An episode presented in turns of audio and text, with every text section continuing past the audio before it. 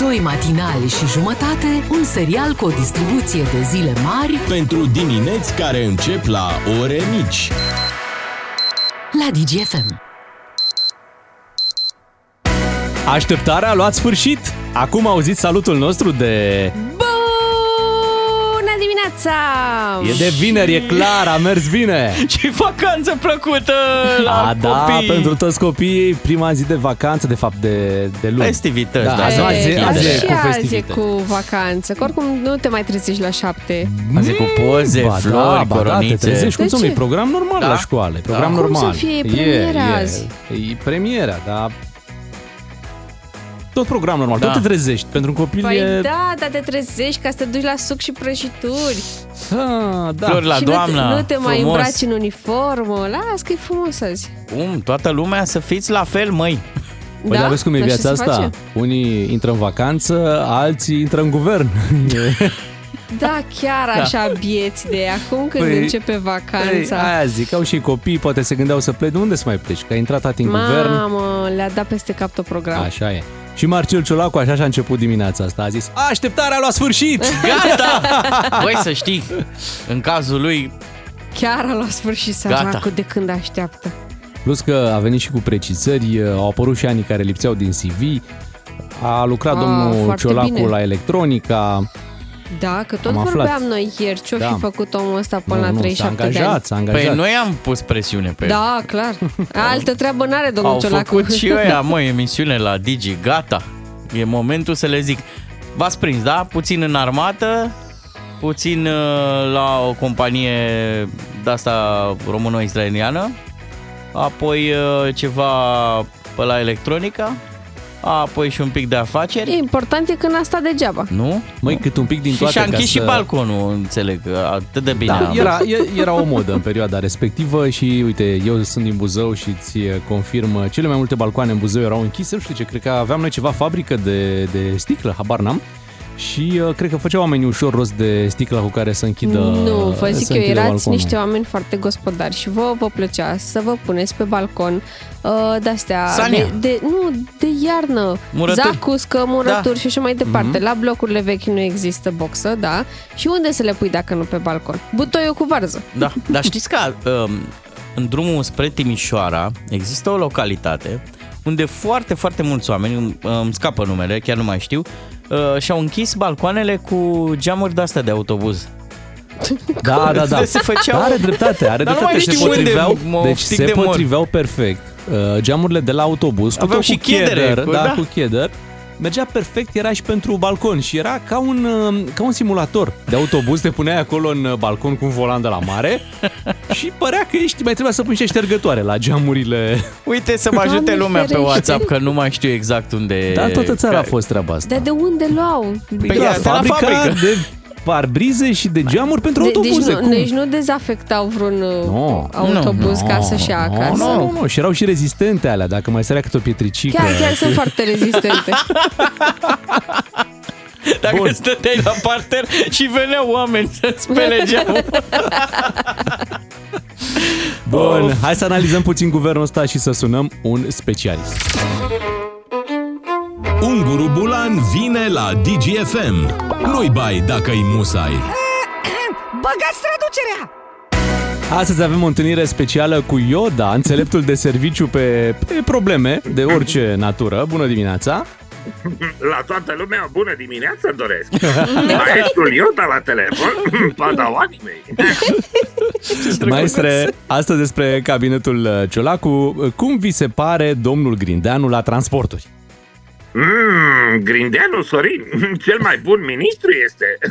Unii vorbesc și nu fac. Alții tac și fac. Grindeanu și tace și nici nu face. Asta caracter arată. Îndoielnic, dar tot caracter este. Cât este bugetul autostrăzi în scrumiera de la Mercedes are Sorin? Soce? Sorin? Dar de Gabi Firea la Ministerul Familiei și Tineretului, ce ziceți? Hmm, dimineață, cu un junghi între coaste m-am trezit. Așa aveam nevoie de el, cum de fire avem nevoie. Dar dacă ea se ocupă de tinerii din România, Ministerul TikTok-ului și YouTube-ului ar trebui să se numească. Doamna Gorghiu la justiție? Hmm, foarte alegere bună este. Lupul pasnic la oi ai pus. Fabuloasă alegere. Că e chiar ca o fabulă de Lev Tolstoi. Dar, cum o vorbă românească spune, despre nimic, decât nimic, e bine și așa. Putea fi mai rău. Putea fi Florin Ciordache. Atunci să vedeți dacă... Da, ați văzut cine e la apărare? Am văzut Angel Tâlvăr, salvați suntem! Cele două tancuri și trei amfibiene pe mâini bune sunt. O poziție mai mult onorifică este la domnul. Toată lumea știe că ministrul apărării în România, Jens Stoltenberg, este. Pe ei, pe mama lor. Ce miniștri v-au mai atras atenția? Nu, ministri, mi-a atras atenția jurămintele. Jur, să-mi apăr minți. Se vedea pe ei. Mințeau. Dar cu doamna Turcan la cultură, speranța s-a reaprins. Speranța că în România manele tot mai de calitate se vor face. Și pe câciul la investiții și proiecte europene l-am văzut, tot onorific și el. Nu avem proiecte românești. Ce europene visăm? Iar cu budai la muncă, e semn că în țara asta, la fel ca și școala făcută de dânsul, și munca opțională este. Deci nu aveți o părere prea bună despre cabinetul Ciolacu? Țin pentru mine mai mult. Uh, dar să se facă mai bine, nimeni nu se așteaptă. Dar măcar să nu stricați ceva mai rău, știi? Dar depunerea jurământului de pe foaie nu au știut să o citească unii. Ăștia sunt aia care și la școală au copiat la teză, dar greșit au copiat. și nu ați observat? Toți miniștrii câte o cruce și-au făcut. Gabriela Firea și-a făcut trei, Așa de gravă e situația. Când se uită la România, cred că și Dumnezeu se crucește. Dar de domnul Ciolacu nu ne-ați spus nimic. Hmm, România a mai avut un cizmar președinte. Ciolacu despre alimente românești vorbește. Știți, este o expresie la voi. Când vorbești prostii, se spune că mănânci așa. Ei, îi amintesc lui Marcel că și ăla tot românesc este. Cât despre guvernarea Ciolacu, un proverb de pe planeta mea să vă zic. De lungă fie cât de scurtă, numai de groasă să nu fie prea subțire. Doamne ajută-ne! Ascultă-l pe Unguru Bulan și în secțiunea podcast pe dgfm.ro Mai devreme vorbeam despre balcoanele închise cu geamuri de autobuz și ascultătorii ne-au trimis câteva mesaje. Da, cred că trebuie să facem o hartă. Eu ziceam că am văzut undeva spre Timișoara, da? Apoi au venit ascultătorii și au zis, nu, nu, la Bârlad e treaba cu geamurile de autobuz. Apoi altcineva a zis, nu, geamurile de autobuz erau la Fălticeni. Și bineînțeles că multă lume zice, nu, la, la Roman, la Roman. Doamne, toată țara are geamuri de În autobuz. Suceava, uite mai spune cineva, la, la Topleț, nici nu știu unde este Topleț. Deci uh, sunt mai multe localități în care balcoanele sunt închise cu geamuri de autobuz. Asta pentru că nu era termopan. Da. Și oricum geamul de autobuz era mai bun decât unul de termopan.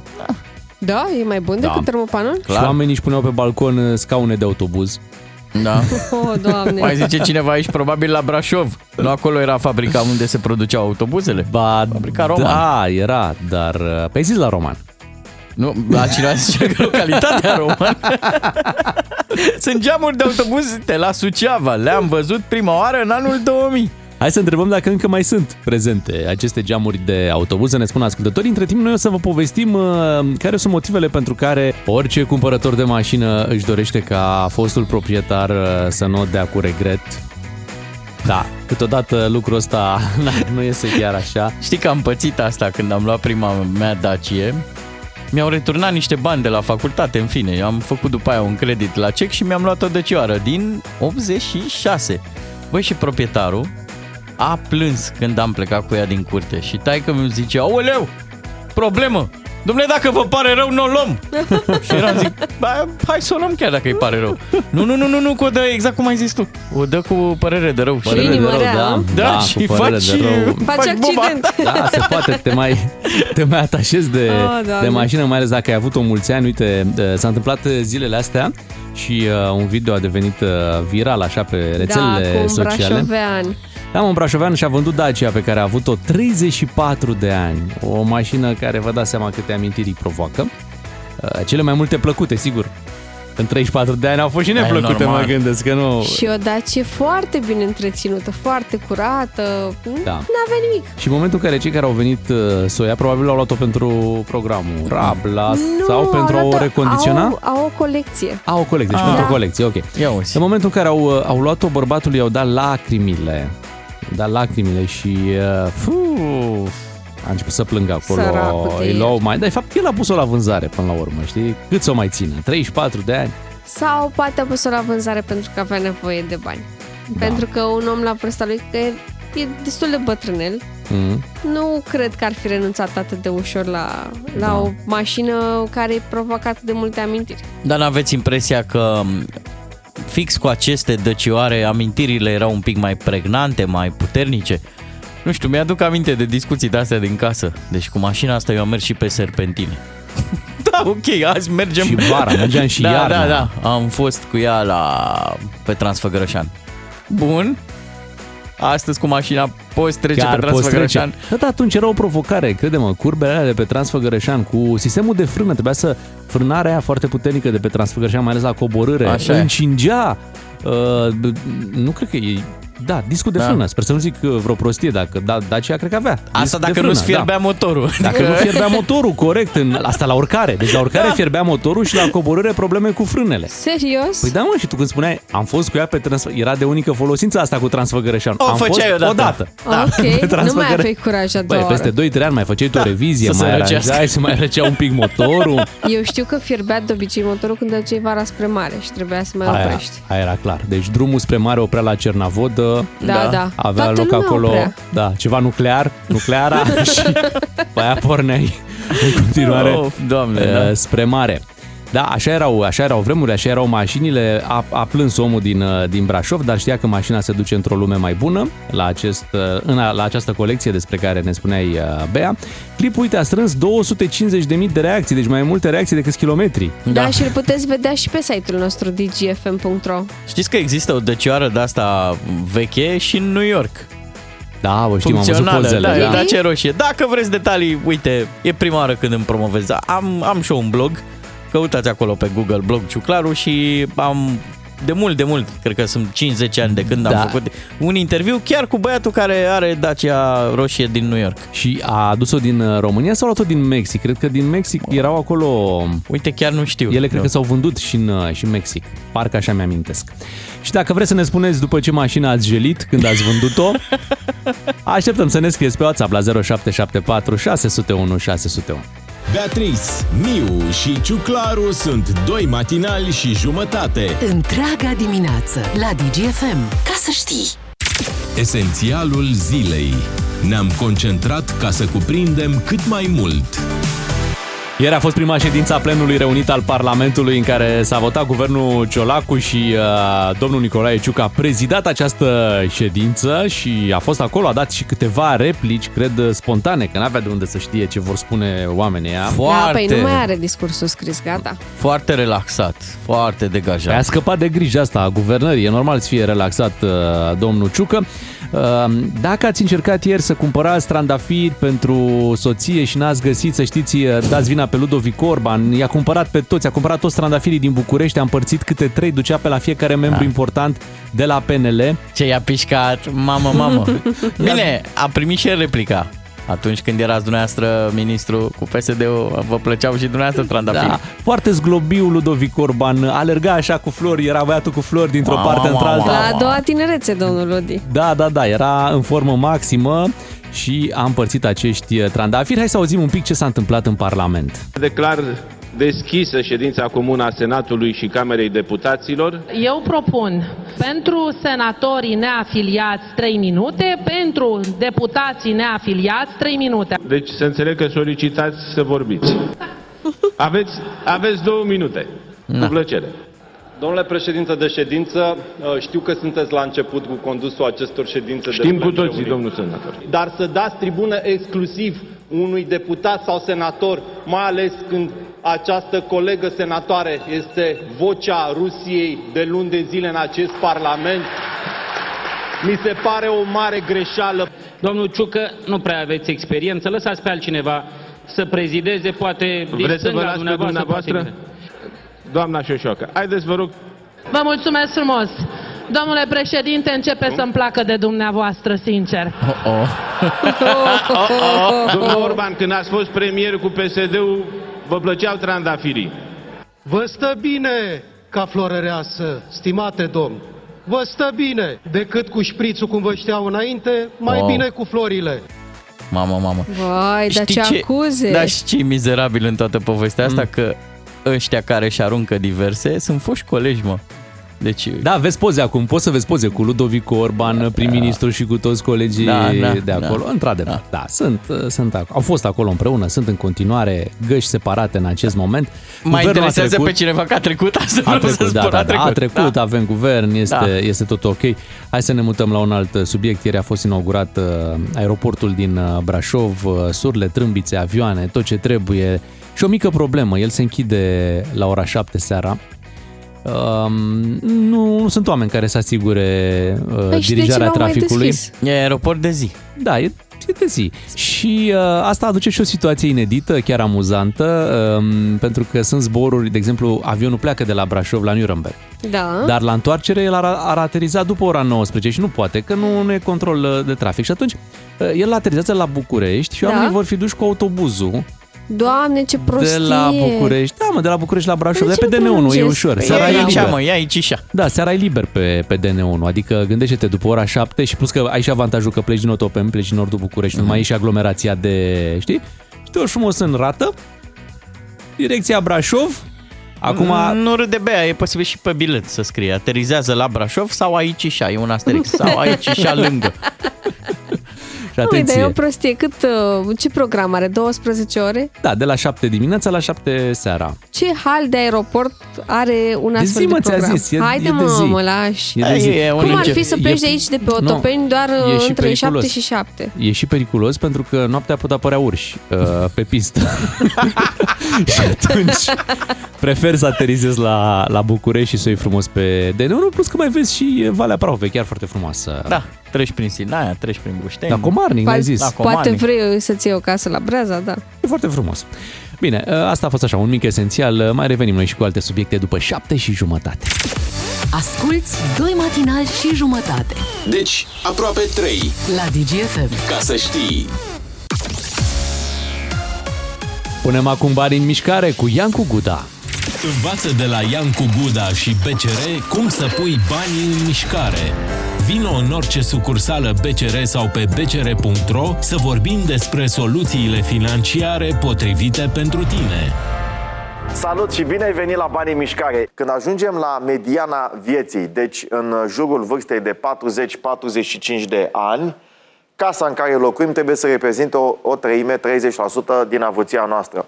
Nu recomand să deținem alte proprietăți imobiliare cu excepția casei în care locuim, deoarece efortul investițiilor în imobiliare este ridicat, concentrăm o sumă mare de bani, lichiditatea este scăzută, randamentul foarte mic prin raportare la toate aceste probleme. Un alt reper care ne indică o planificare financiară bună în familie este următorul. Avuția netă, adică tot ce deținem minus datorii, trebuie să depășească vârsta înmulțit cu venitul anual împărțit la 10. Deci să spunem că la 40 de ani ar trebui să ai o avuție netă de cel puțin 4 salarii anuale. Ca să ajungi acolo, economisești și investești în fiecare lună toată viața.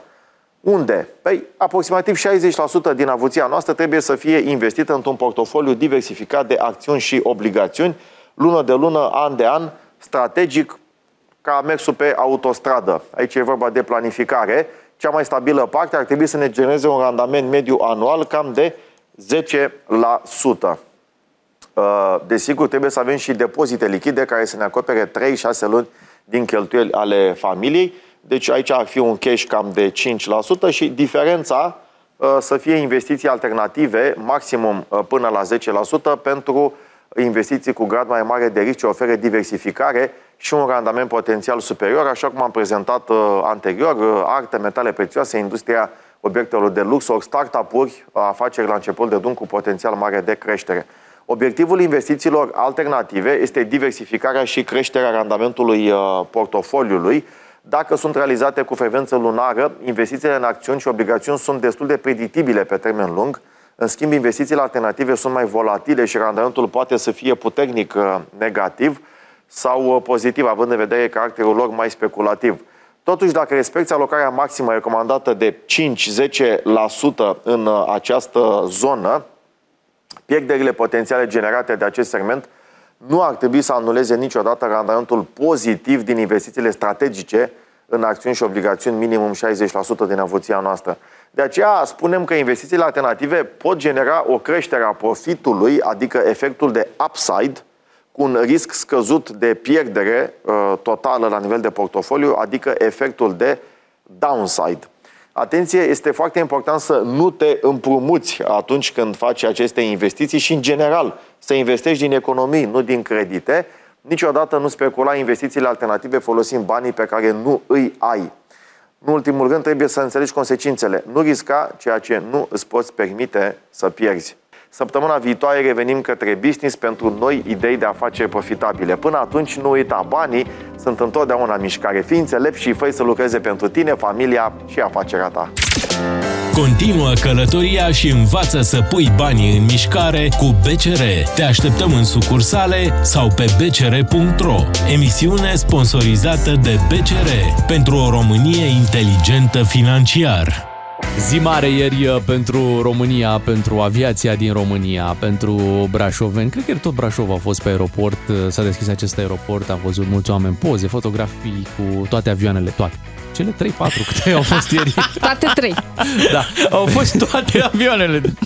Prima, prima cursă spre, nu știu, spre Stuttgart și spre Nuremberg. Au două, două destinații în Germania. Frumoasă destinația Nuremberg. Da, foarte, foarte frumos.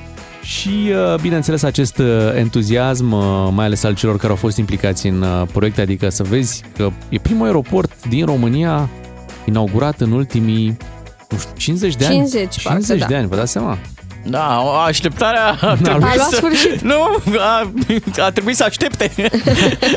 Vă dați seama ce, ce lacrimi vor fi la primul spital inaugurat uh. în România. Mai avem de așteptat, bineînțeles că nu se construiește nimic în afară de cel uh, făcut din donațiile oamenilor. Păi acesta va fi primul. Da, acesta va fi primul uh, inaugurat. Dar unul făcut, nu zic, de stat, așa. Ah, fu.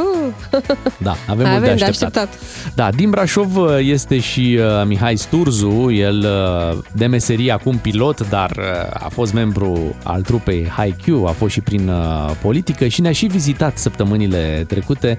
E adevărat, i-am zis în timpul interviului, zic, "Uh, tu ar trebui să fii imaginea reconversiei profesionale în România. Când, când Chiar da. cauți definiția asta, trebuie să apară poza ta. Prin toate domeniile prin care a trecut până acum, deci muzică, politică și acum este pilot de linie, ni- deci niciun domeniu nu are legătură cu celălalt. Da, și, și în Și- fiecare a fost foarte implicat, asta e de remarcat și pentru că și în muzică uh, Mihai Sturzu, cât era în uh, Haikyuu, îl vedea acolo, trăia, era trup și suflet pentru trupa Haikyuu, la fel în politică. Vă aduceți aminte uh, ce discurs a avut la adresa lui Liviu Dragnea? Puțini politicieni aveau, dar niciunul n-a avut curaj vreodată să-i zică lui Liviu Dragnea, el fiind la putere, Liviu Dragnea, conducând partidul, să-i spună în față niște lucruri așa cum a făcut-o Mihai Sturzu. Așa e. Cel puțin niciun politician din PSD. Da, Adică, păi, da, da. A coleg fiind recunoscut, cu el. a recunoscut în timpul interviului că are așa o mică obsesie de a deveni foarte, foarte bun pe domeniul pe care îl îmbrățișează, dar ce v-aș ruga eu, să intrați pe YouTube-ul DGFM. DGFM. Acolo există și podcastul colegei Părinți Pregătiți, există și podcastul ăsta extramatinal. Uh, La clipul, la interviul cu Mihai Sturzu, o să aflați o cantitate foarte mare pe centimetru filmat de mărturisiri. Bă, zici o grămadă de lucruri, uh-huh. de astea intime. Și merită să, să urmăriți interviul. Hai să ascultăm în dimineața asta un uh, mic fragment din acest uh, podcast uh, unde Mihai Sturzu a adus așa o energie foarte bună. El e un om care îți dă o stare bună când discuți cu el și hai să ascultăm acum un scurt fragment, iar pentru restul intrați pe YouTube la canalul DGFM, acolo îl veți găsi pe Bogdan Ciuclaru și acest interviu cu Mihai Sturzu. O să spun un secret, eu n-am lucrat niciodată în viața mea. Eu am 43 de ani și sunt un om enervant de norocos, care a avut șansa să-și transforme diverse visuri în profesii. Aveam 16 ani când împreună cu cel mai bun prieten al meu, colegul meu de bancă din clasa 1, omul pe care știam din grădiniță, Florin Groza, ne-am făcut o trupă de muzică într-o vară la Brașov. Și am avut un succes cum nu credea nimeni vreodată că vom avea. Eu am trăit primii 10 ani din viața mea, copilul din mine care vedea avioane pe cer, și visam vreodată, nu să fiu la manșa unui avion, că nu era ceva imposibil, să, să, mă uit, da, în, să fiu în și aparat, acolo, în, da. să mă uit cum să o vedea planeta de sus, știind că nu voi trăi niciodată acest lucru? Vremea a trecut, aveam vreo 30 de ani când am avut această revelație a faptului că eu nu m-am făcut pilot în această viață. Și am făcut școala de piloți pentru avioane mici. La 32 de ani eram oricum cel mai bătrân din curtea Și instructorii mei erau mai mici ca mine, știi? Long story short, aveam 38 de ani în ziua primul meu interviu de job din viața asta și singurul până acum pe care l-am luat. Îl consider un parcurs uh, reușit? Nu știu să răspund la întrebarea asta decât să-ți spun că în fiecare zi în care merg la zbor, e o zi în care eu sunt fericit. Indiferent de ora la care am check-in că uneori mă trezesc la 3.40, dacă ți arăt alarmele mele, te ia plâns. Îmi place foarte mult, mă hrănește asta, mă face fericit. Îmi doresc foarte mult să nu trăiesc ziua în care să nu mă duc fericit la zbor. Spectacolul naturii din cockpit este ceva ce eu îmi doresc să trăiesc toată viața. Zilele trecute am văzut un răsărit de lună absolut fabulos. Când zbor către est și răsare luna în fața ta, nici nu ai timp să le sun pe colega din spate să spui dacă vreți să vedeți un răsărit de lună fabulos, haideți acum în cockpit, pentru că noi zburăm către ea cu aproape 1000 de km la oră, pământul se mișcă și el și în 15 minute de la o dâră așa de lună undeva la orizont este deasupra ta în toată splendoare. E ceva minunat. Și mai este poezie, zborul ăsta în iarbă. E foarte frumos. Să zicem că mergem la, la Iași, da? Și vezi un lac sub tine. Sigur, faci un viraj, cobor deasupra lui, uite un lac, uite ce frumos. ce, ce... Asta mi se pare mie o poezie a libertății, dacă vrei. E ceva minunat. Uite câtă emoție din, uh, din cabina de, de a, din cabina piloților, cum Dar cu câtă pasiune povestește da, și cât de zis... mult îi place ce face. A zis zbor în iarbă. Da, da. Adică... Să fiți da, uite, mi-a plăcut povestea asta că la 38 de ani mergea la primul interviu. Mi-a adus aminte de povestea de zilele astea că ne uitam la domnul Ciolacu că uite, CV-ul începe de la 38 da. de ani. Da, da, la Mihai Sturzu până la 38 de ani. Băi, carieră în politică. Carieră în muzică. Carieră în muzică, adică omul făcuse super lucruri până la 38 de ani și păi cumva... o țară întreagă. Da, a schimbat uh, macazul, dacă există macaz și la avioane. Știi că l-am întrebat treaba aia clasică, băi, la marinari se zice că au în fiecare port. La voi, la comandanții de, de avion, și voi, a, până în aeroportul? Zice, eu mi-am consumat etapa asta când uh, eram cu muzica. Plus că n-au timp, uh, nu e ca pe, pe vremuri ajungeai într-un oraș, acolo rămâneai ca pilot, da. Uh, până a doua zi când avionul uh, se întorcea până acasă. Până a doua zi sau două, trei zile? Acum tot e pe repede înainte, ai Acum ajuns... Acum la autobuz, da. știi? Asta, pe da. Păi da, nici... pentru că te duci până la destinație, stai acolo, iei da. alți pasageri, te întorci și faci drumul ăsta toată ziua. E un dute vino pe care da. îl da. faci și finalul zilei... Finalul zilei te prinde tot acasă, tot în București. Uh-huh și practic ai văzut Ai, în lumea vrei, de sus. nu vrei, te întorci la familie. Da, dar uite, la ei se bagă răsărit de lună. Nu m-am gândit niciodată că te poți distra. Ai, cu răsăritul de soare, da, cu apusul, da, cu răsăritul de lună nu o vedeam venind de nicăieri. Bravo! Trebuie să, ai, trebuie să ai noroc, trebuie să fii la înălțimea potrivită și uh, în momentul potrivit când apare luna. Uite, hai să ne aducem aminte de, de trupa Haikyuu, pentru că e un moment foarte bun acum, cât caută ascultătorii noștri pe YouTube, canalul DGFM și acest uh, podcast cu Mihai Sturzu, realizat de Bogdan Ciuclaru. Hai să dăm și noi uh, o piesă care s-a auzit mult la radio, mult în România, o piesă care se numește Dă muzica mai tare, vine de la Haikyuu și chiar acum ne bucurăm de ea. Acolo în avion nu poate da muzica mai tare pentru că nu se ascultă muzică în timpul Da, mă, nu se ascultă. Știi că am întrebat? N-aveți și voi infotainment? și au zis că nu, au inclusiv o perioadă când urcă avionul în care n-au voie să vorbească nici măcar între ei. Trebuie să fie liniște să asculte motorul. Știi cum ziceau uh, părinții noștri când uh, să ascultăm motorul. să vedem dacă, dacă e tot ok. Dai seama, la avion chiar e important să asculti da. Motorul. Eu o știu pe aia de la vacanța mare. De unde vine liniștea asta? De la motoare, șeful. Motorul stânga merge, merge. Și acum Dreapta că ați- merge, merge și mai tare cu ne depășești. Și acum, uh, acum că um, am rezolvat-o cu avioanele, hai să o rezolvăm și cu inflația. Uite, Suedia a găsit uh, rezolvarea pentru inflație, a găsit până la urmă vinovata pentru inflație, pentru că toată lumea se gândea de unde vine inflația, Da. de unde. Cine a făcut inflația să strângă? În Suedia se pare că Beyoncé a Poftim? făcut uh, inflația. Nu, Beyoncé. Dar cum se poate așa ceva? Păi, uh, uite cum, foarte simplu. Beyoncé s-a, s-a pornit într-un turneu mondial. Așa. Mhm. Și în cadrul turneului a susținut două concerte în Stockholm. Da, Așa. debutul turneului... A avut loc acolo și Ok. in- interesul a fost foarte mare pentru acest turneu. Da. Așa. Pentru primele concerte ale acestui turneu, pentru că mulți s-au gândit, bă, la primele concerte va fi cel mai tare, că e și ea odihnită, intră puternic Da, da, da. acum în turneu. Și oamenii ce au făcut? Și-au luat bilete. Așa.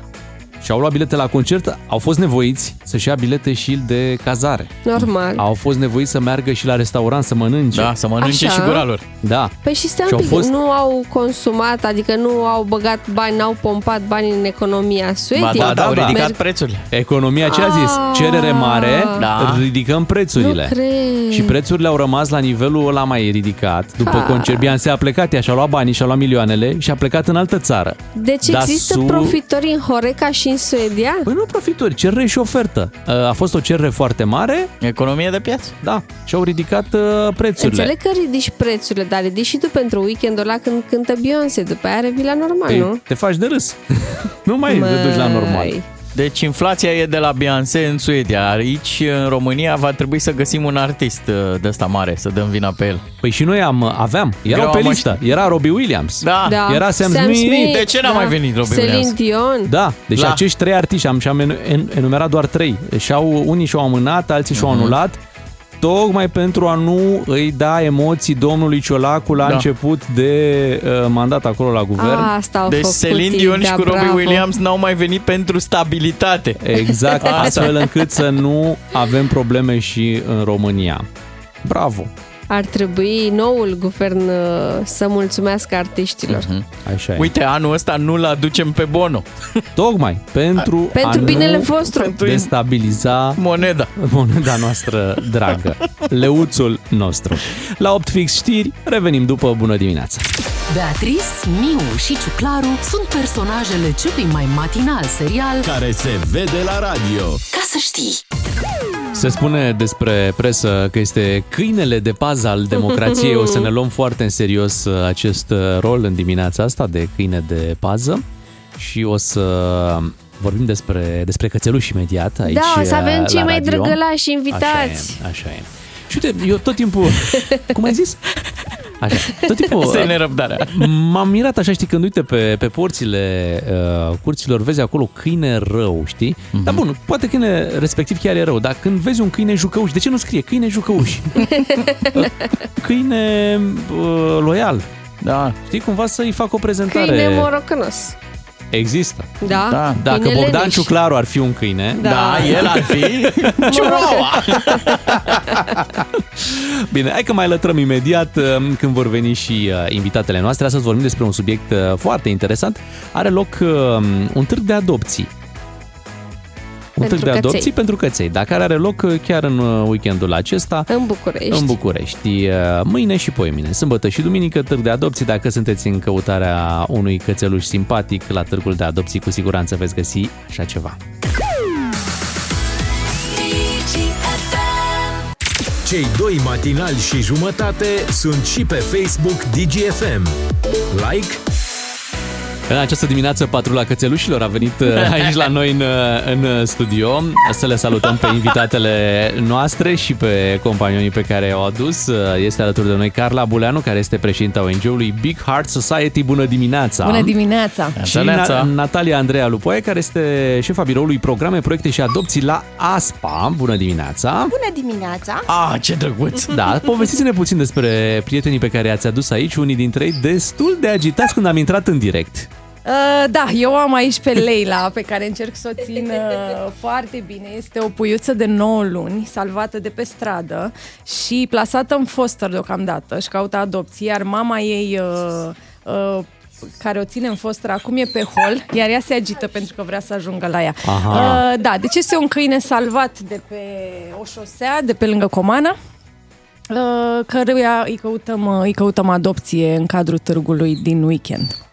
Așa e. Hai să auzim puțin și despre celălalt cățeluș. Bună! Eu vă prezint în dimineața aceasta pe Liuba. Este o cățelușă absolut superbă din adăpostul Aspa Paladi. Este un cățel găsit pe domeniu public, ca majoritatea cățeilor pe care îi avem în, în adăposturile noastre, pentru că Liuba este un cățel din adăposturile publice. Sunt căței abandonați.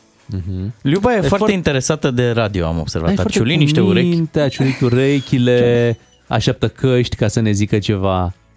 Foarte, foarte cu minte. Povestiți-ne puțin despre acest uh, târg. Se numește Cei mai fluffy din parcare, da? Un Da, târg se de adopții. numește, da, se numește Cei mai fluffy din parcare și are loc în weekendul ăsta, pe 17-18 iunie, uh, în parcarea unui hipermarket din zona Lujerului. Acolo am Ok. strâns mai multe asociații și instituții publice, printre care ASPA și Consiliul Județean uh, Ilfov, care are un departament de protecție a animalelor, uh, iar fiecare va veni cu câini, dar și cu pisici, avem o asociație și cu pisici, uh, disponibil pentru adopție. Ne dorim ca cât mai multe animale să plece acasă. Da, Luba e de acord. Bă, bă, aș vrea să adaug. Așa, Liuba, așa, spune-ne tu mai multe că tu, tu ești mai în măsură, cred. Exact. Bun, și spuneți-ne așa, ce fel de oameni sunt așteptați la, la astfel de evenimente? Adică pentru un câine, ca să-l crești, să ai grijă de el. Uh, Dar trebuie să fie o persoană responsabilă. În primul Adică rând. un câine nu e un cadou pe care îl faci Exact. copilului. Nu e un cadou și uh, apropo de ce oameni așteptăm acolo, să știi că dacă mă întrebai cu 2-3 ani, aș fi zis un om care știe, care s-a documentat, care e gata, pregătit să, să ia câine la casă, dar mi-am dat seama în toți anii ăștia de adopții că oamenii pot fi educați. Corect. Și ne da. dorim să facem asta cu fiecare eveniment. O să avem și medici veterinari, instructori canini și chiar și psihologi care vor vorbi cu oamenii uh, și mai ales uh, cu oamenii cu copii, pentru că acolo am eu o mare problemă. Foarte mulți părinți uh, iau câine uh, pentru copil, crezând că o să fie ușor, doar pentru că își dorește copilul de 5, 6, 7 ani. Iar în trei luni copilul se plictisește, din păcate, și ei nu înțeleg de la început că acest câine este de fapt responsabilitatea lor și nu, și nu, a copilului. Normal. Luăm o scurtă pauză de publicitate până se liniștește și Luba, până iese puțin uh, pe hol și după venim cu mai multe detalii despre acest târg și programele pe care ASPA le are în acest moment. În acest weekend, așadar, uh, prima ediție a târgului de adopții, cei mai fluffy din parcare, dacă sunteți în căutarea unui animăluț de companie, este o idee foarte bună să veniți la acest uh, târg în zona Lujerului din București, acolo unde este un hipermarket, în parcare, nu are loc uh, În acest parcare, eveniment. exact. Acolo unde uh, ONG-ul Big Heart Society și cu cei de la ASPA uh, se vor ocupa uh, de adopțiile câinilor care au fost luați de unde? De pe stradă cei mai mulți dintre ei, nu? Cei mai mulți dintre ei de pe stradă, da. Sau... Eu încurajez pe oameni să facă lucrul ăsta. Familia mea a deținut un câine luat de la adăpost și a funcționat foarte bine, a fost un câine loial. Uh, Am avut-o Un pe câine Hana. cu minte, nu? Da, am avut-o pe Hana și absolut toată familia a iubit-o. Cam câți cățeluși vor fi mâine la târg? Uh, sperăm să fie, cred că în jur de 40 se vor mai uh, rula uh, și cred că 20 de pisici. Mhm. Cam așa. Vrem să stăm puțin, să fim răsfirați. Nu uitam mai devreme că Liuba, cățelușa care este aici în studioul nostru, are șanse mari, are privirea asta care te, te cucerește Doamne, din are prima... niște ochișori. Oh, uite și acum se uită la mine, ca și cum ar înțelege, ca și cum ar înțelege despre ce este vorba. N-are cum să plece fără stăpân mâine de la asta, târg, asta, zic. este, asta este clar. Hai să aflăm uh, și de la Natalia Andreea Lupoie, care este șefa biroului de programe, proiecte și adopții la ASPA. Ce, ce proiecte are în desfășurare ASPA în perioada asta? Aspa are mai multe uh, probleme, unul, uh, probleme, nu probleme, are mai multe programe. Uh, unul dintre cele mai importante fiind uh, campania aceasta de, de sterilizări gratuite pe care Primăria Capitalei, prin Autoritatea pentru Supravegherea și Protecția Animalelor, o pune la, la îndemâna cetățenilor. Um, Este un uh, program gratuit pentru identificarea prin uh, microchip, înregistrarea în rec și sterilizarea câinilor de rasă comună cu deținător, atenție, de pe raza municipiului uh, București. Astfel, orice ce- cetățean uh, poate veni cu, cu cățelul pentru a beneficia de, de acest program.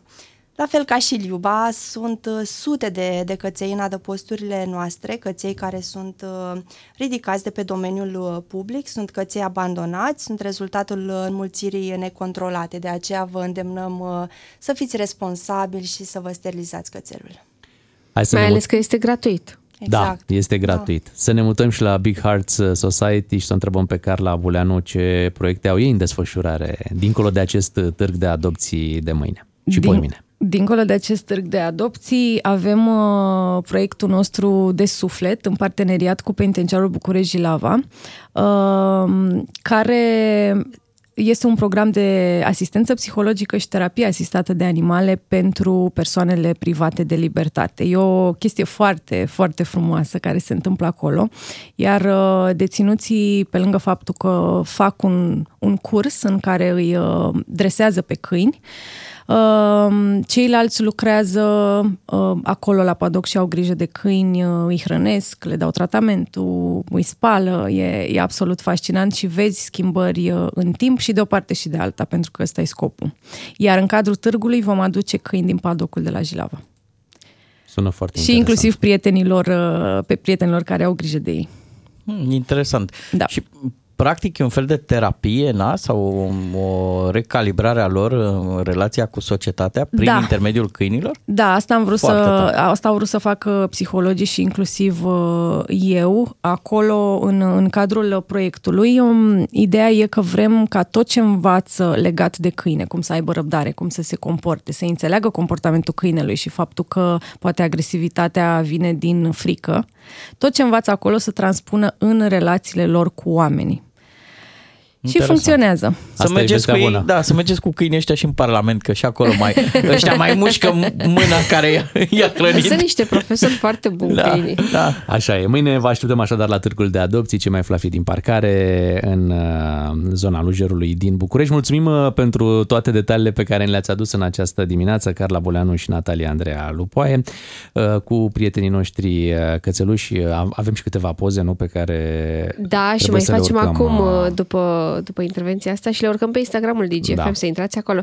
În, care e intervalul orar în care vă găsim mâine? 11-17 și mâine și poi mâine. Hai, toată lumea rollover.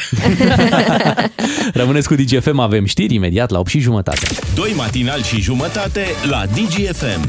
Așa sunt ei, niște scumpi. Bine, nu ca benzina, motorina, mașina, lumina, făina, măslina. Bună dimineața, vă spunem Beatrice, Claru și Miu suntem uh, noi. Vedeți? În Marea Britanie au dat numele vaccinului după, după premier Johnson. Acum, domnul Ciolacu, Așa. vă dați seama, sunt și în cadrul, nu, că are, are așteptări în zona asta, ceva să se numească Ciolacu. Te spui, Păi ce ar putea? nu știu, dar trebuie să Îmi găsim doare ceva. capul, ia un ciolacu. și nu te doare capul. Da. Ai scăpat de durerile de cap, e foarte bună ideea ta. Dureri de cap ai avut ieri, uh, Bea, când ai văzut o mașină parcată pe dos și imediat uh, așteptăm să ne spui ce s-a întâmplat acolo. Da, dar n-am, uh, n-a fost ideea mea, să știi. Păi, a fost a soțului, da. Da, A fost o idee în familie, trebuie să-ți asumi. Ce decide N-am el... fost de față, dar îl susțin pentru ce a făcut. Ia da, uzi. voi ați luat-o pe calea asta civică, așa, Da, foarte sunt da. frumos. puși, uh, sunt puși Și pe- deranjează această da. cale E normal civică. că deranjează pentru că atrage atenția. Unde e o mică problemuță, vine Bea și zice, aici nu-i bine. Dar ce vă băgați voi, domne, Ce vă în- trebuie? Hai că în ne lucrurile povestești. care nu vă privesc. Ne povestești imediat ce s-a întâmplat. Ce frumos cânti, uh, Bea. Da, mulțumesc. E, hai să spunem că te-ai apucat de treabă Da, până îi când, cânti pe alții. până când devii mămică, încerci să rezolvi câteva lucruri din lumea asta, din lumea asta care a luat-o razna, lumea care a luat-o uh, într-o direcție total uh, greșită. Și de fiecare dată când vezi uh, ceva ne la locul lui, Da, atrage atenția și uh, lucrul ăsta, bineînțeles, deranjează. Pentru că oamenii nu vor să audă că au făcut ceva greșit. normal, Da. normal. Și Și mai ei- ales să-i arăți cu degetul. I-ai stricat și pe alții, înțeleg că și soțul tău face la fel. A, uite, ieri uh, el a fost personajul principal a văzut cum o doamnă a parcat mașina pe o trecere de pietoni în condițiile în care la 10 metri distanță era un loc de parcare. Uh, Trecerea de pietoni chiar era legată de o parcare de mașini.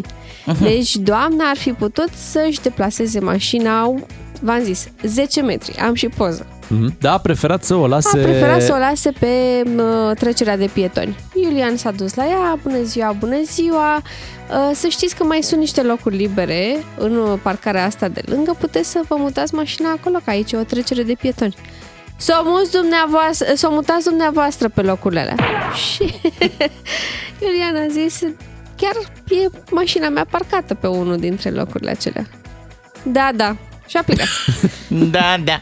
A lăsat mașina acolo și a plecat. Moment în care Iulian a uh, pus mâna pe telefon, a sunat la poliție Oh, și a venit un echipaj. E genul. Ce da. credeți voi că s-a întâmplat? Doamna nu a luat amendă. Nu? Nu. Pentru că acea trecere de pietoni este doar trasată uh, pe jos. Nu există semn, nu mai există semn de trecere de pietoni. Păi, și cine și-a luat amendă? Că cineva trebuie să-și ia amendă. Că dacă nu există indicator, trebuie să-și ia amendă cel care administrează drumul. Dacă a parcat pe o trecere de pietoni, doamna trebuia să-și ia amendă, dar dacă nu, nu-i pot da amendă pentru că nu e indicator, trebuie să-și ia cel care administrează E, e o trecere drumul. de pietoni la început de drum. Încă nu și-a luat și indicatorul. Nu, înțeleg. nu, că e veche în trecerea aia teste. de pietoni acolo. Dar nefiind un indicator de trecere sau de oprire Mhm. interzisă, Ce noroc a avut polițiștii doamna. nu au putut să-i dea uh, amendă, Și ce i-au dar dat? i-au spus, uh, i-au spus doamnei că n-ar trebui să mai lase mașina pe Wow. trecerea de pietoni, iar uh, doamna a zis că așa e când ai de-a face cu frustrați. Oh, oh. Adică Aici se frustratul referea, fiind Iulian. se referea la soțul tău, Păi cred. da, Da, da, da, da. Și cu cine e însurat, normal. Asta. Ciucla. Trebuia să-i spună Iulian. Pe da, știți unde lucrează cole- colega mea de Colega apartament? mea de apartament, da. Da, doamna merge pe principiu, toată lumea parchează pe trecerea de pietoni și într-adevăr în București se întâmplă foarte des să vezi nu-i mașini. frumos. Nu-i frumos, explicația este nu avem locuri de parcare. Aici totuși spui că erau și aici e și mai Erau ciudat. locuri libere de parcare, Da. Bogdan. Și gândește-te așa, ok, tu adult, m, singur, poți să ocolești mașina aia, da?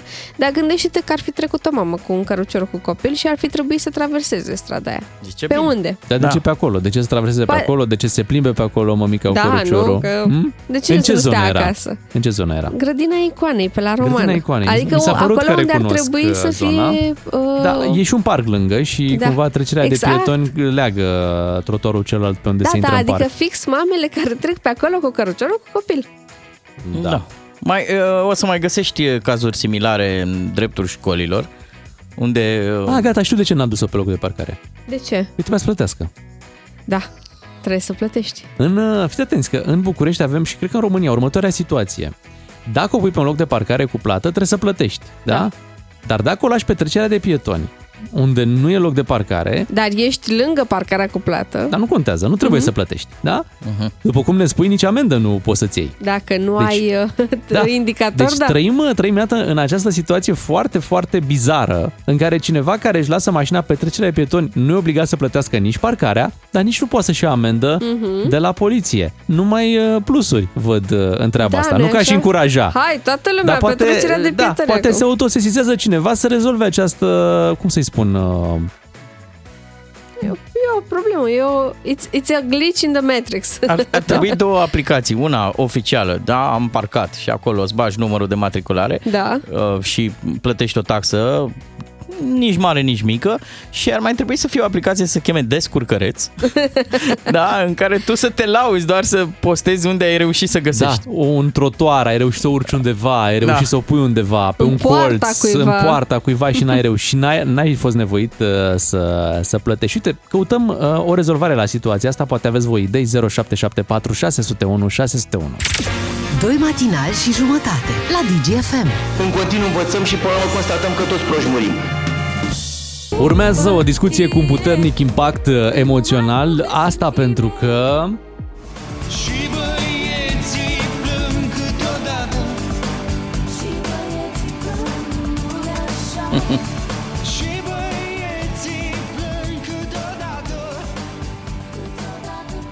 Nu știu cum uh, zilele acestea s-au adunat mai multe episoade în care am văzut băieți în toată firea, bărbați, bărbați adevărați, bărbați de stat uh, Băieți și nu deștepți. numai, băieți deștepți uh, și maturi, care au dat în lacrimi, au bușit în plâns, cum uh, se spune prin uh, România, diverse motive, diverse momente și vreau să trecem puțin prin, acest, uh, prin această discuție emoționantă. Uh-huh. Ieri Mie ave- îmi suna expresie mai strângărească așa. Hai că ai dat-o în lacrimi.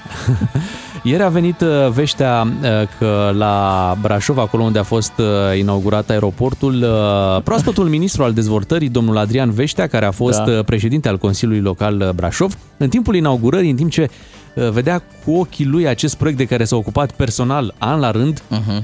și la care a sperat an la rând, da, pur și săracul. simplu i-au dat uh, lacrimile un uh, moment foarte emoționant pe care vă propun uh, să-l ascultăm.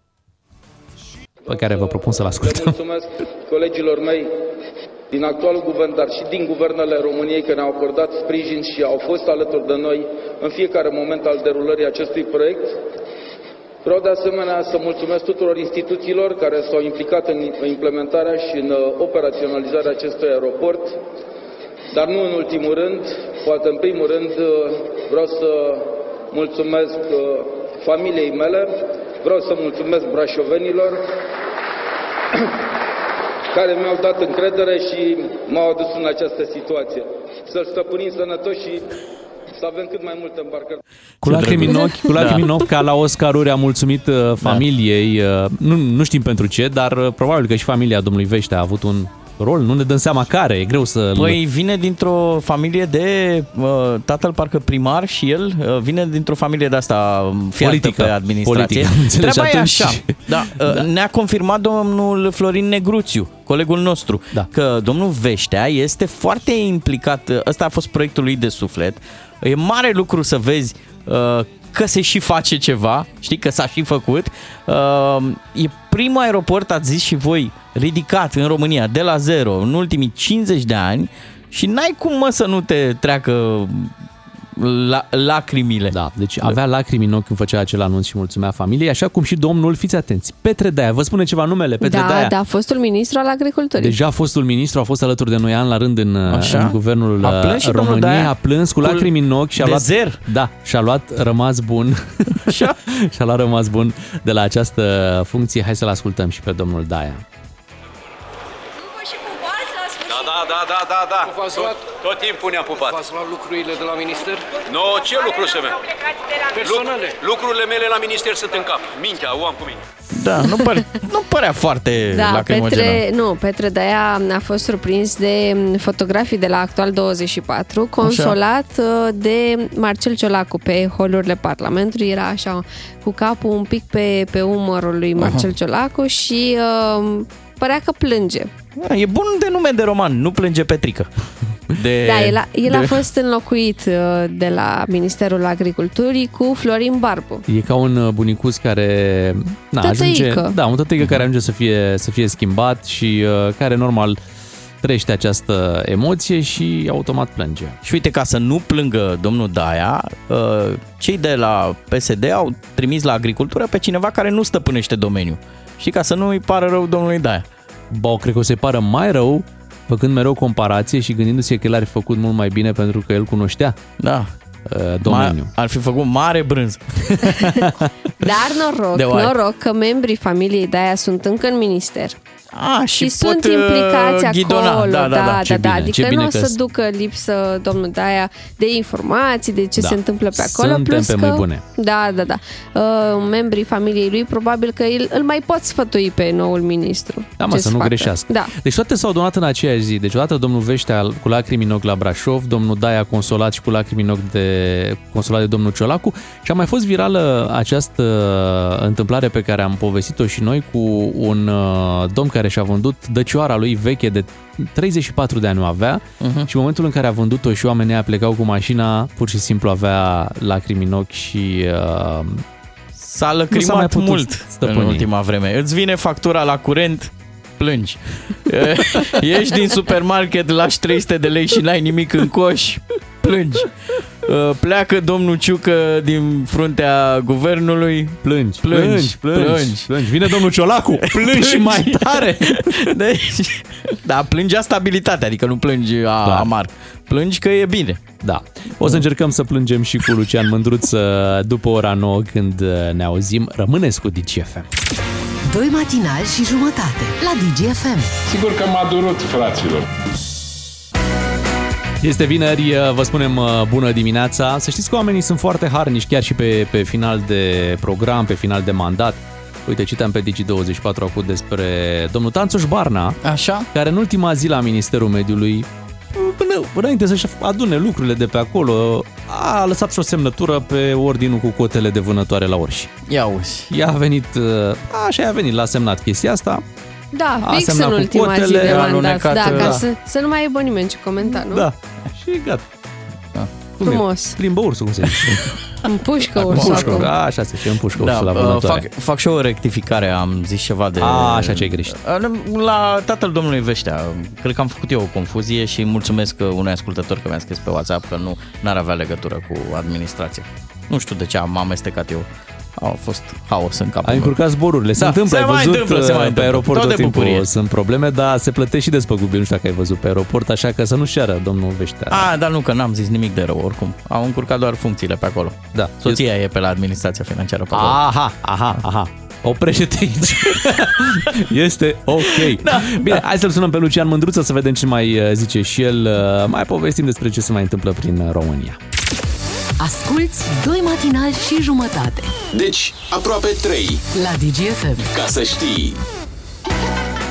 Ne-am conectat și în această dimineață cu Lucian uh, Mândruță. Bună dimineața, Lucian. Neața, Ia să vedem.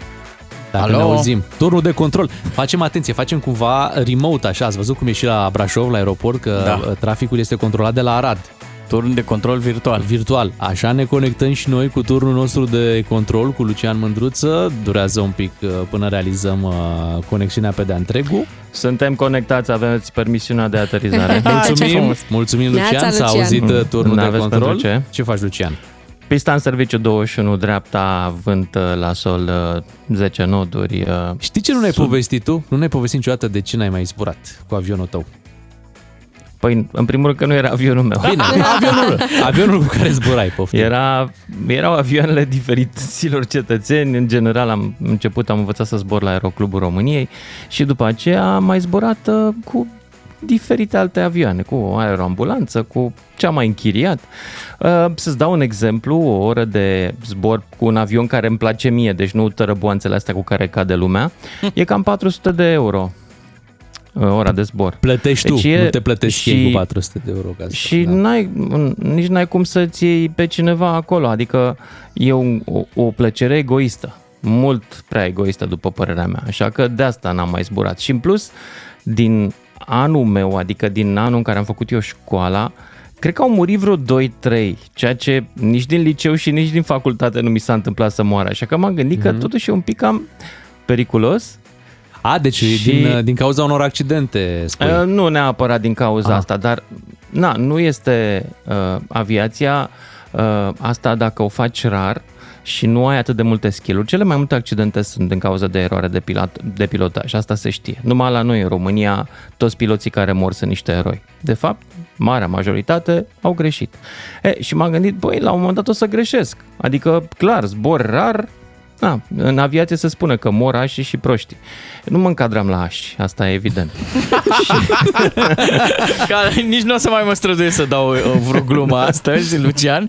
Uh, ai dat-o tu pe da, cea mai da. importantă. Hai să comentăm un pic treaba asta de la Brașov. Un program, uh, deci un aeroport de zi, să spunem treaba asta, deschis Am auzit, uh, da, da, de la 7 aeroport de dimineață zi. la 7 este seara. foarte aproape de programul de grădiniță, după părerea mea, aeroportul din Brașov.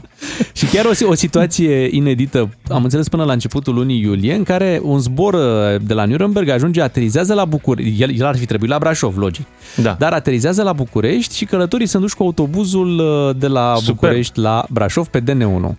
Ce mișto ar fi să-i ducă cu autobuzul la aeroport și acolo să-i debarce, să-i treacă prin, știi, să le pună pe bandă, să fie ca la aeroport, știi? și autobuzul să aibă aripi.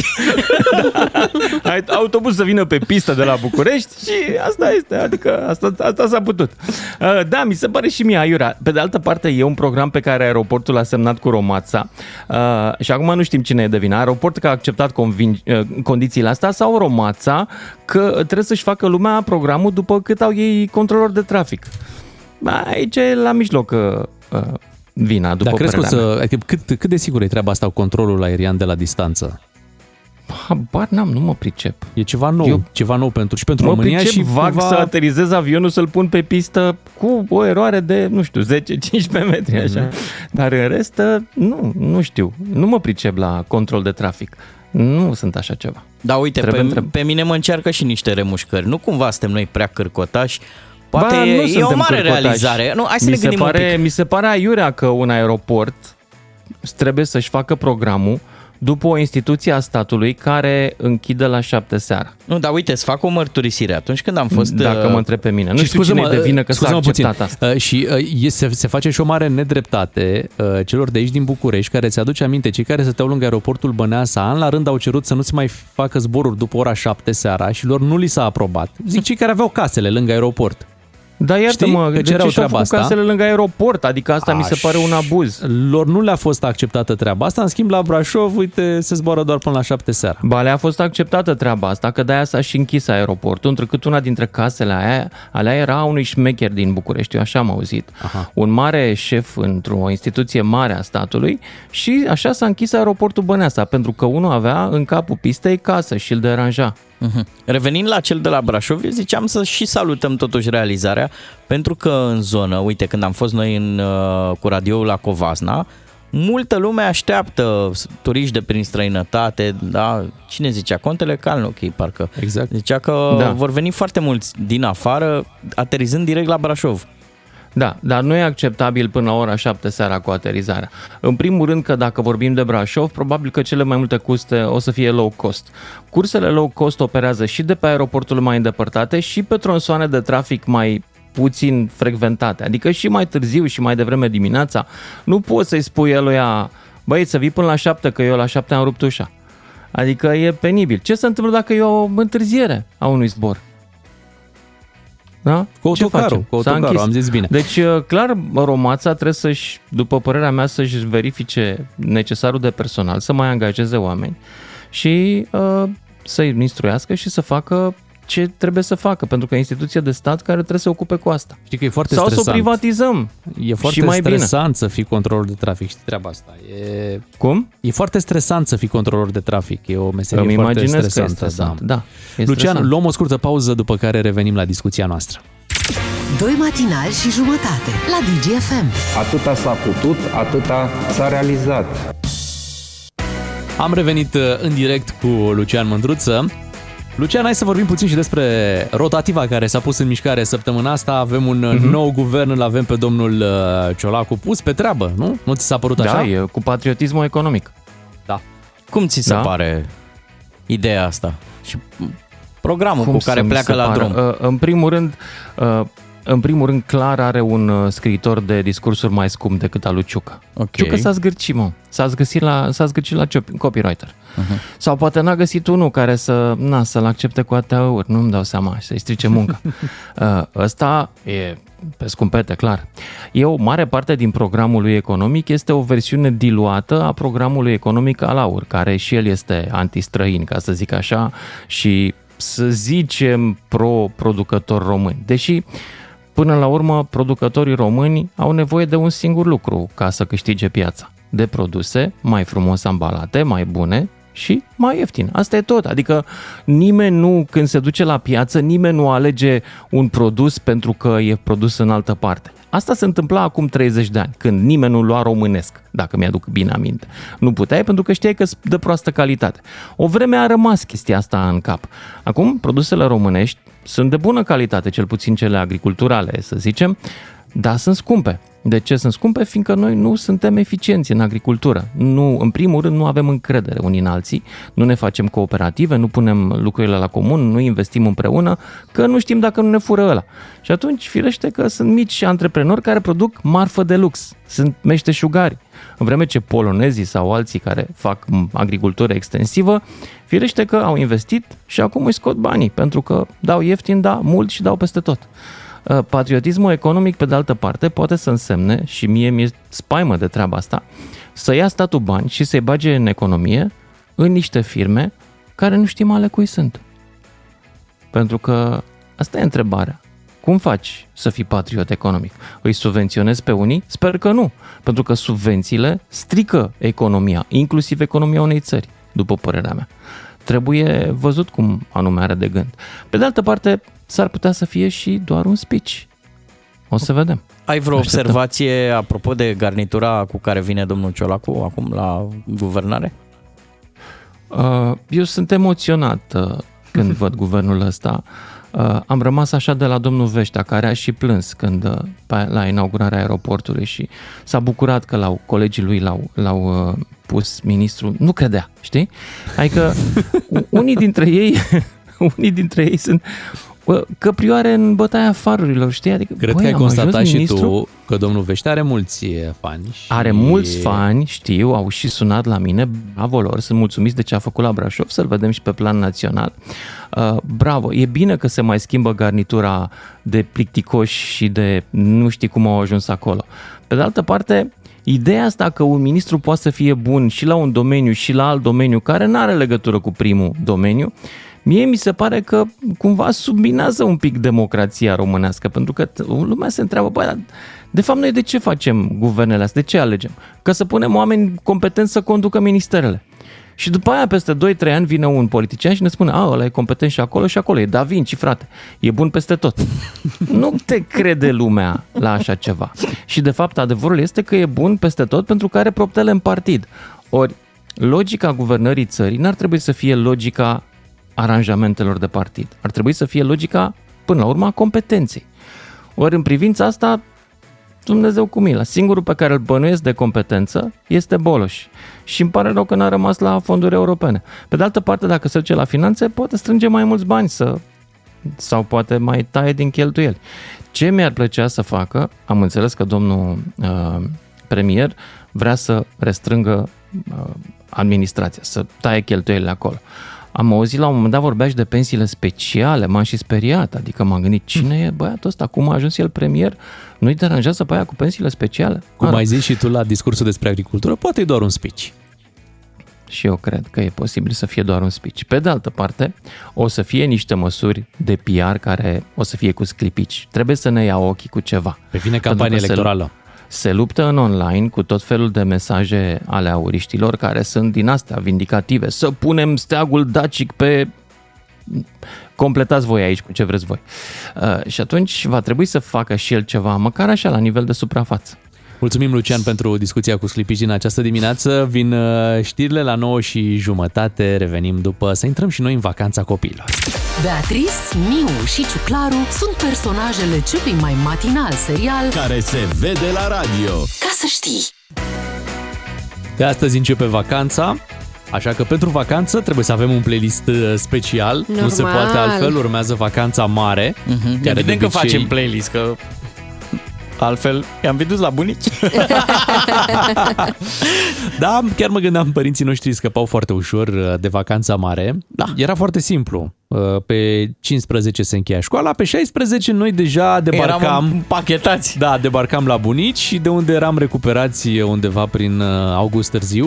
Uh, Cred că pe 1 septembrie ne luau părinții acasă m, ca să ne ducă să ne ia uniformă și să ne cumpere toate Da, cele... caiete Aveam și- două săptămâni la dispoziție, plus că trebuiau părinții noștri să verifice dacă ne-a făcut și temele de vacanță. Da, să nu fim răi. Aveam și, primeam și săptămâna aia când se pleca cu sindicatul. Cu, la, Da, mergeam și te, cu- Te luau da, și Poate, pe... poate voi, ca ai voștri, au mai lucrat pe la stat. Da. Ca ai mei nu. Mai păi plecai. și nu, nu aveai și o vacanță cu părinții? Nu, N-ai n-aveam. avut? Nu. O sim... Nu, de două ori am avut A, pe atunci să vacanță explicăm cu mă, de ce părinții, ești dar tu nu. foarte dură cu noi. Păi, Noi Dar noi nu ți-am greșit cu nimic, mă, Bea. Niște răsfățați. Da. Chiar ați fost, da. Bine, păi fii atentă, avem uh, playlistul pregătit. Hai să ascultăm acum o piesă de aici de la DGFM, Train, Hey Soul Sister, iar după să venim cu piesele pentru vacanța mare. Hei, hei, hei! Așadar, uh, playlistul este pregătit, vacanța asta să înceapă, mai sunt doar câteva festivități pe la această oră, da, la școli. Da. După care putem uh, considera oficial că s-a intrat în uh, vacanță, ceea ce înseamnă ce înseamnă în ziua de azi vacanță? Înseamnă mai multă tabletă, Aha. mai multe jocuri, Doamne, de ce nu înseamnă, Înseamnă- mai multă de avați ascunselea, mai multă frunza, mai multă, mai mult țară, țară vrem ăsta Păi înseamnă dacă ies și părinții, adică acum, știi, așa Stai se un iese pic, pe stai un afară. pic. Cu un, cu un război la graniță, tu vrei țară, țară, vrem ostași. Bea, Hai, de bre. hai să ne potolim un pic. Nu, să știi, Bea, te anunț că se mai joacă copiii prin Da? parcurile de lângă, Asta e bine. de lângă blocuri. Mă bucur. E, Doar că ce s-a schimbat e că acum trebuie să ieși și tu ca părinte. Trebuie. Deci se E e la ora pe obligatoriu. afară, ieși și tu ca părinte. Păi se întâlnesc mai multe generații în, în părculeț. În părculeț Așa. vin și copii mai mari și uh, cumva vrei să vezi la ce este expus uh, copilul tău. Adică Așa nu, e. n-ai Da, mi vrea, se n-ai pare vrea, normal. n-ai vrea Asta, da. da, să intre într-un cerc greșit sau Corect. să afle niște lucruri mult prea repede, Mhm. toate la timpul lor, știi? Da. Și îți face bine și ție pentru că socializezi cu oamenii. Așa e, Nu? cu ceilalți Micile. părinți. Da. Ah, cu Așa. Așa. Cu mămicile repede. și cu tăticii, ciuclar. măi, și cu tăticii. Uh, Eu am o surpriză pentru voi. Am participat la antrenamentele pentru serbare Așa. și, na, pentru Ai că învățat poezia. sunt... nu, nu, am înregistrat. Așa. Și avem pentru voi, în premieră, următoarea secvență din antrenamentele pentru serbare. Copiii colorează viața, cu toții știm că e așa și de culori nu au nevoie ca să-și arate dragostea. Hei, copiii colorează viața cu un surs fermecător. Copiii colorează viața și totul pare mai ușor. Copiii colorează Ce drăgălaș! cu toții știm că e așa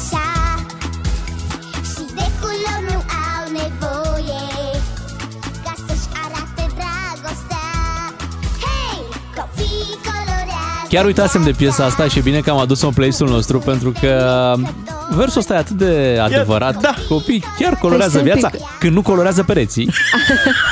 Ai uitat de piesa asta? Adică ai, o știai? De unde o știai? Păi e cunoscută, nu? Da, Nu e la piesă mine a fost în cunoscută? premieră. Da, Nu știu, eu copii n-am colorează auzit-o. viața, am mai auzit-o. La fetița ta? Da. Nu știu din copilăria ta sau ce? Nu dau seama. Eu dacă cred o că știu de acum pereții- sau mai... Eu cred că pereții sunt incluși în, uh, în coloratul vieții. Da, și pentru că vine vacanța, hai să um, o ascultăm pe Mirabela Daur. Cu uite, vine chiar vacanța! Iată,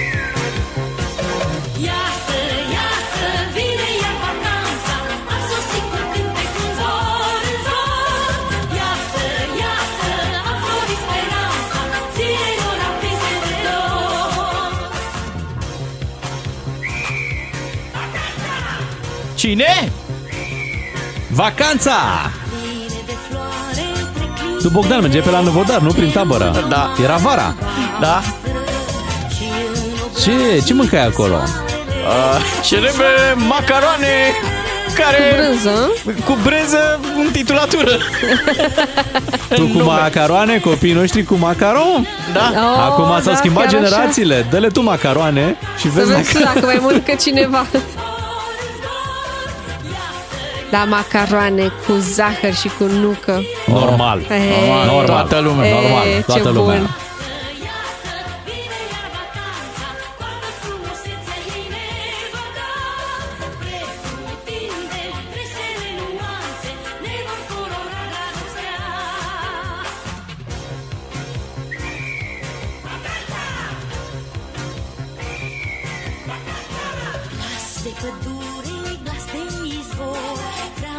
Hai să mai schimbăm puțin uh, timpurile în care luam uh, vacanță, pentru că, din fericire, am prins uh, în adolescența noastră și vremurile în care vacanța a însemnat, de fapt, piesa asta.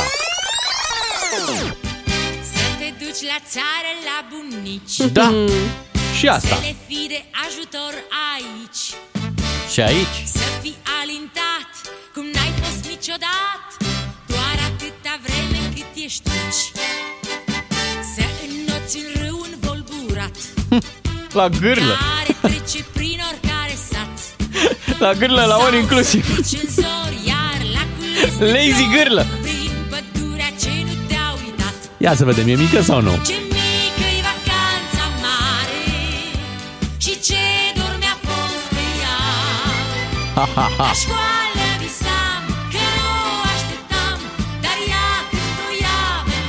Antalya, Bodrum. Da, da. Chemer. Încearcă un uh, Olănești, uh, Amara. Govora.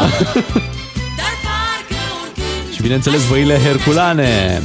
Vacanța cea mare Da, foarte adevărată vorba asta cu ce mică e vacanța mare, pentru că ea trecea foarte Oh, da. repede. Nici nu o simțeai.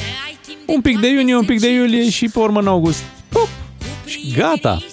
Da, simțeai așa că imediat după Sfântul Ilie, când se zice că se răcesc apele, uh, gata, vine, vine toamna. Pentru că începe și ziua să fie mai mică, stăteai la poartă cu copiii, deja se întuneca mai devreme.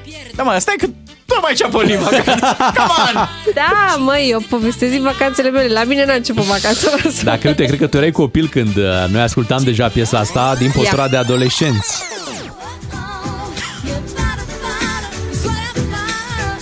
Oh, oh, oh, oh.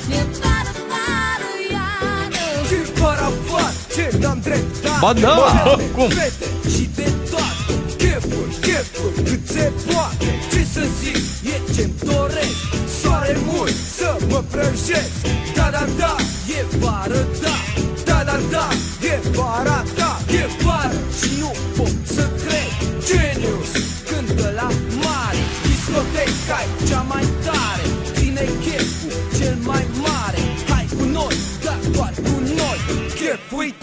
tare pentru voi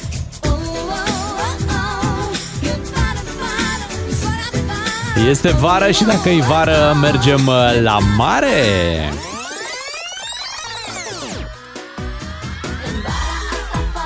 Ce-mi trece prin cap Ah.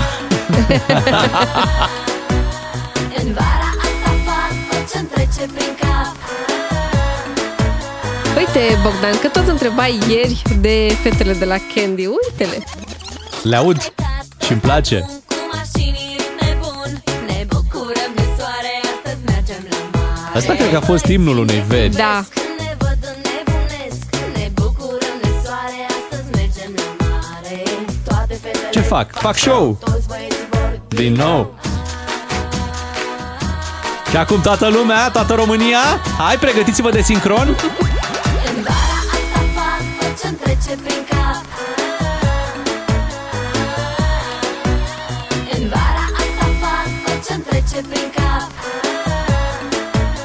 Țin minte că în vara în care s-a lansat piesa asta, eram uh, un pic mai măricică și mergeam la strand. Și uh, piesa asta era în heavy rotation la strand. Intra în fiecare oră, o știam pe de rost. Se zice pe strand. Pe strand? Nu, la, la strand zici la radio. Dacă când te duci, zici pe strand. Pe strand, ok. Uite, piesa asta s-a lansat în anul 2000. Vine să credeți, 2000, acum 23 de ani. Da, păi, vedeți? Într-un fel a fost... A avut dreptate cine a zis că în 2000 vine sfârșitul lumii. Da, cred că în anul, da, în anul 2000 eu n-am făcut armata. Nici tu, nu? Nu, a făcut-o domnul Ciolacu pentru Așa noi. e, eu n-am făcut armata, dar băi, am Da. mers într-o tabără în Retezat. Wow. Așa. Și atunci, Ai înțeles. acolo am înțeles, băi, că trebuie să te maturizezi, să... Deci, a fost ceva ce mi-a schimbat uh, viața. N-aș spune că am devenit bărbat în, uh, în tabăra din uh, Retezat, dar Da, Băi, m-am întors de acolo Schimbat. Suflu, așa, schimbat și de Ce-a- drumeții de alea de Care a fost 12 de- ore de prin clicul? retezat. 12 Care a ore. fost de clicul? Păi nu, da, făceai, avea activitatea asta fizică intensă, Ah, ok. zi de zi, mă, intensă, adică trasee de 12 ore, 10, Da, 12 nu ore, erai, ceva de genul ăsta. uh, nu cred că erai genul sedentar, pentru Nu, că da, în pe- casă nu cred că stăteai tu. Măi, am prins și noi greve ale profesorilor în care ne jucam 3 săptămâni, nu, nu ieșeam de la calculator. Ah, o lua, da, că mai stăteai și la calculator. da, asta e că atunci a apăruse calculatorul. Da, și rețeaua. Exact. Ah. și acum, uh, pentru cei care au devenit uh, nostalgici, avem o chestie pentru super nostalgici, respectiv piesa asta care...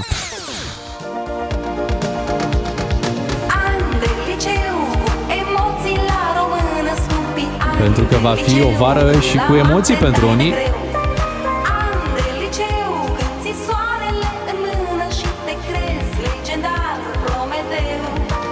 Cea mai frumoasă vară aia dintre, din a noua între a 10 Da, unde nu ai deloc, deloc, deloc stres, deloc. Nimic. Când n-ai de ce, nu se apropie nimic. Pe Nu, vremuri- nu, nu-ți caută părinții tăi meditatori. Nu se întâmplă nimic. Așa e. Uite, zice cineva în Danemarca, copiii mei sunt tare supărați că au doar șase săptămâni de vacanță de vară, nici nu au timp să se distreze, se, că se pregătesc de școală.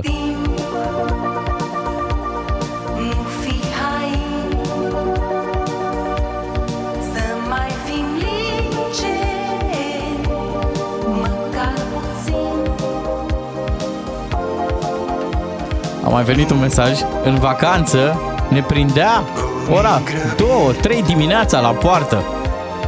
Vreau să fiu un copil, vreau în vacanță și îmi vreau bunicii înapoi. Oh, doamne. Ei, da.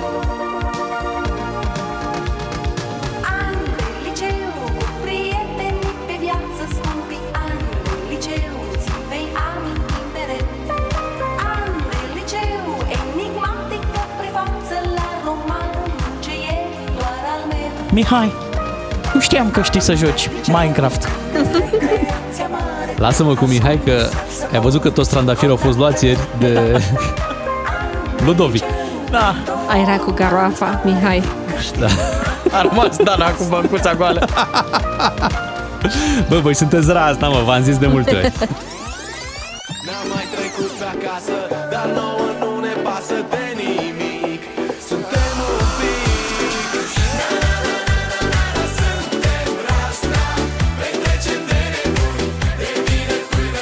Avem playlistul de vacanță pentru toți copiii și mari și mici. Bine, așa ne imaginăm noi playlistul de vacanță. Dacă întrebi un copil, o să-ți spun acolo trupe de care tu n-ai auzit. Da, normal.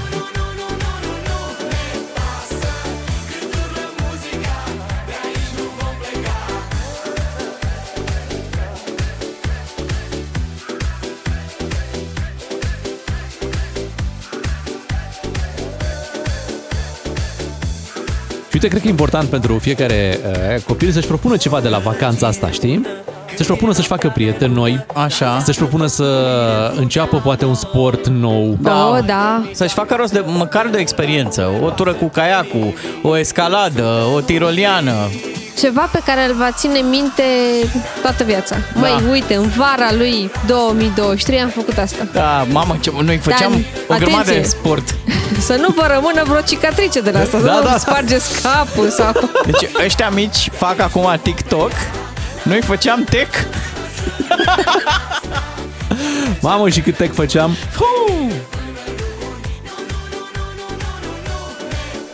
Și de la dozatorul nostru de muzică mai avem o piesă frumoasă. Sperăm să vă placă. Așa, pe stil nou. Și fiți atenți, chiar vă propun să rămânem uh, pe piesa asta. Să salutăm pe ascultătorii noștri, să le dorim weekend plăcut, vacanță frumoasă tuturor uh, copiilor, tuturor elevilor, tuturor uh, liceenilor. Cât despre noi, vacanța e departe. Da, mai sunt șase săptămâni până la vacanța noastră. Dar fiecare zi împreună cu voi e la fel ca o vacanță. Ne reauzim luni dimineață. Ora este 7 fără 10, atunci venim la radio și abia așteptăm să ne reauzim.